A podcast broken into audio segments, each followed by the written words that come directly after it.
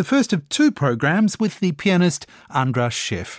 I'm Brendan O'Shea. There are very great benefits to be gained from a performance where the soloist is directing the ensemble because then it becomes chamber music and it's a communal experience.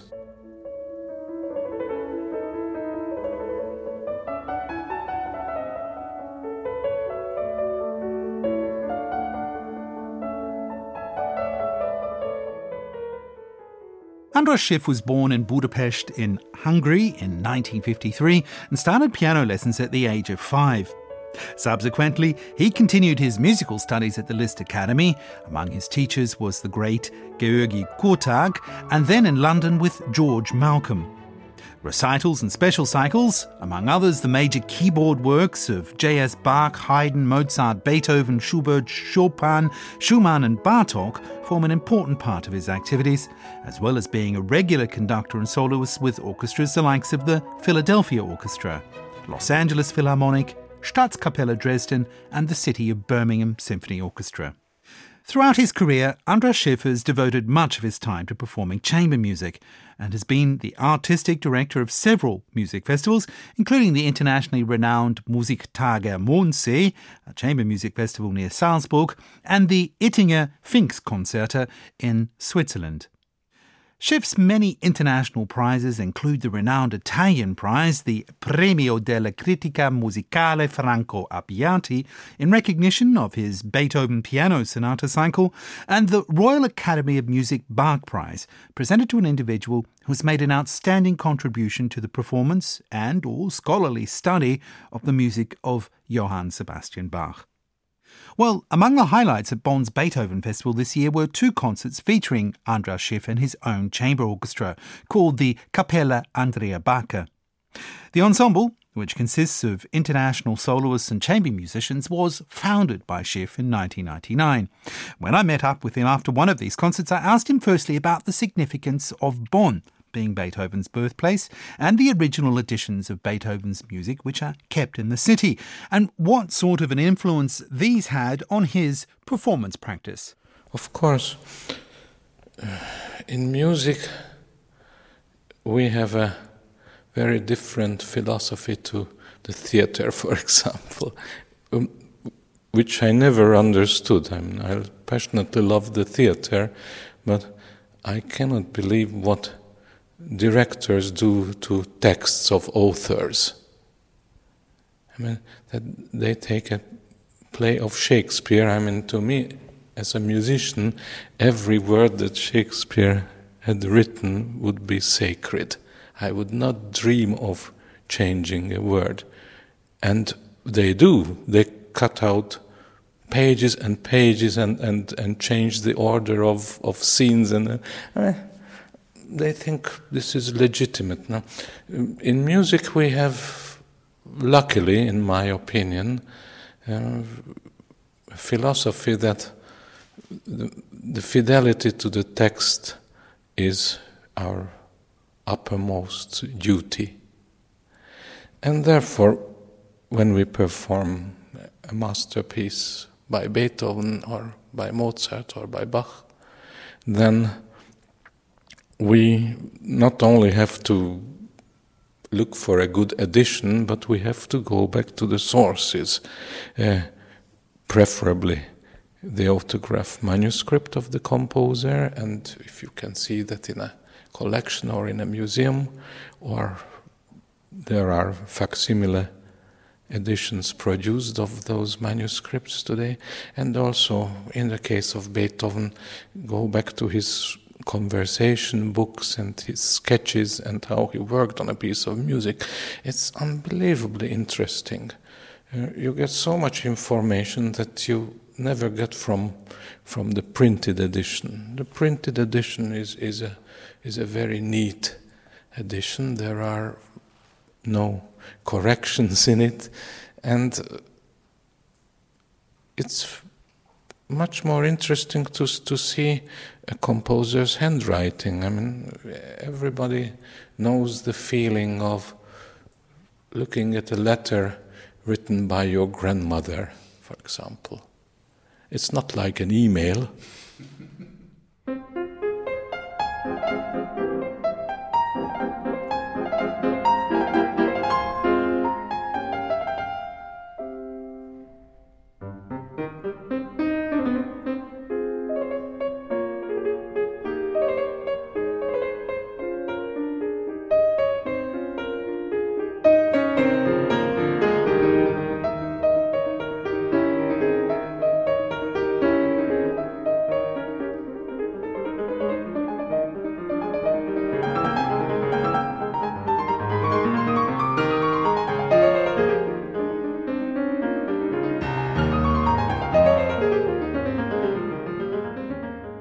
I'm wondering about performance practice and indeed the way you presented yesterday evening Beethoven's Fifth Concerto, where you've placed the piano right in the middle of the orchestra and that you conduct from the piano.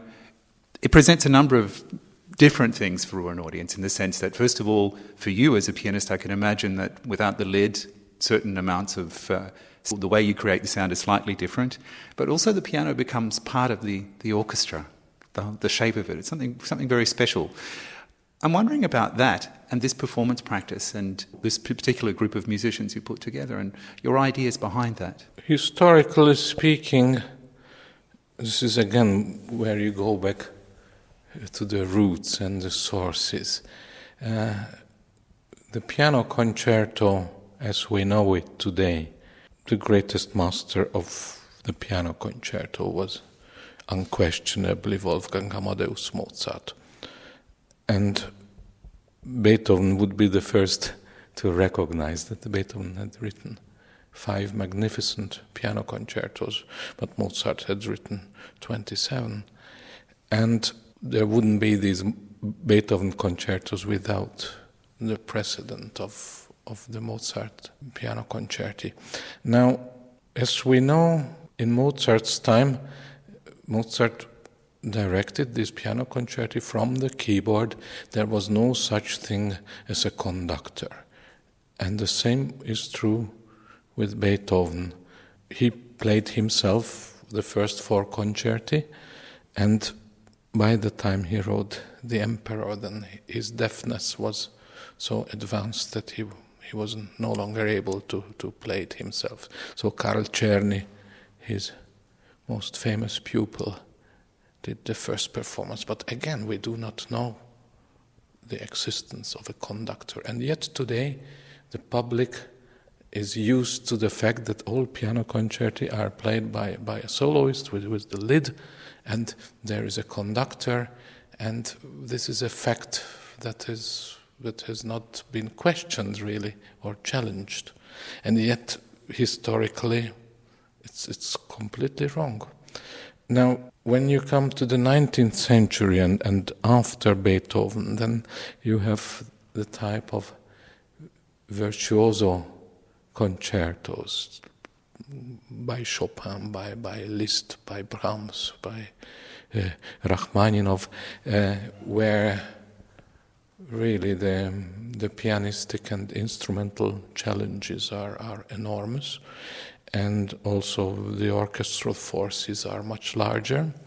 So, around 1830, 1840, the person of the conductor becomes evident.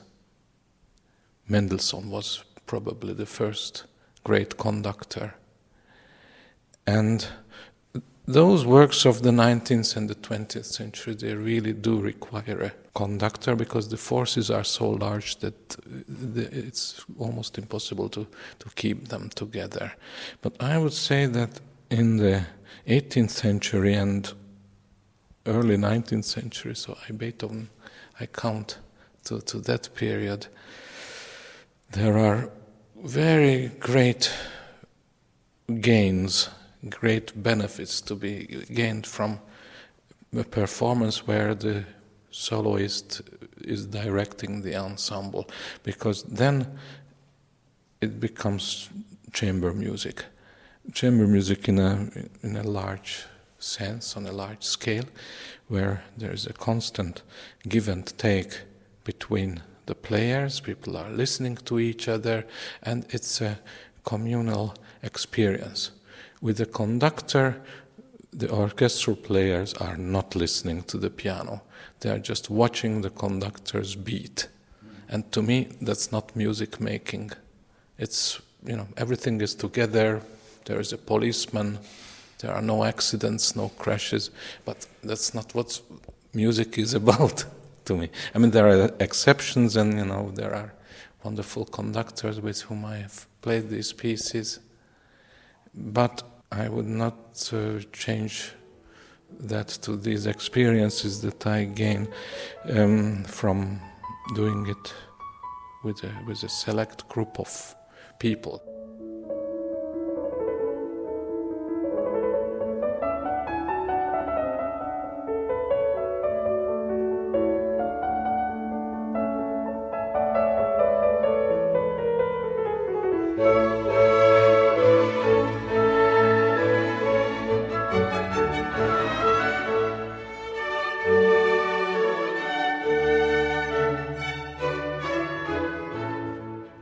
You cannot do this kind of music making with, with anybody, with strangers. Uh, so I put together my chamber orchestra, Capella Andrea Barca, uh, which was formed 10 years ago for the performance of all the Mozart piano concertos at the Salzburg Mozart Woche. So we finished that project now, and it, it took us uh, seven years. Each year we did three concerti that we prepared and performed in Salzburg. And we stayed together, and uh, now we do other repertoire, also symphonic repertoire, also other concerti, not only by Mozart. Uh, this is a group of musicians of my choice and my selection. Uh, they are all soloists and even more so chamber music specialists. They play in string quartets, in other ensembles. Uh, very few are in symphony orchestras. There are some, but very few. And they are very international. They come from all parts of Europe, even outside of Europe and we meet two or three times a year.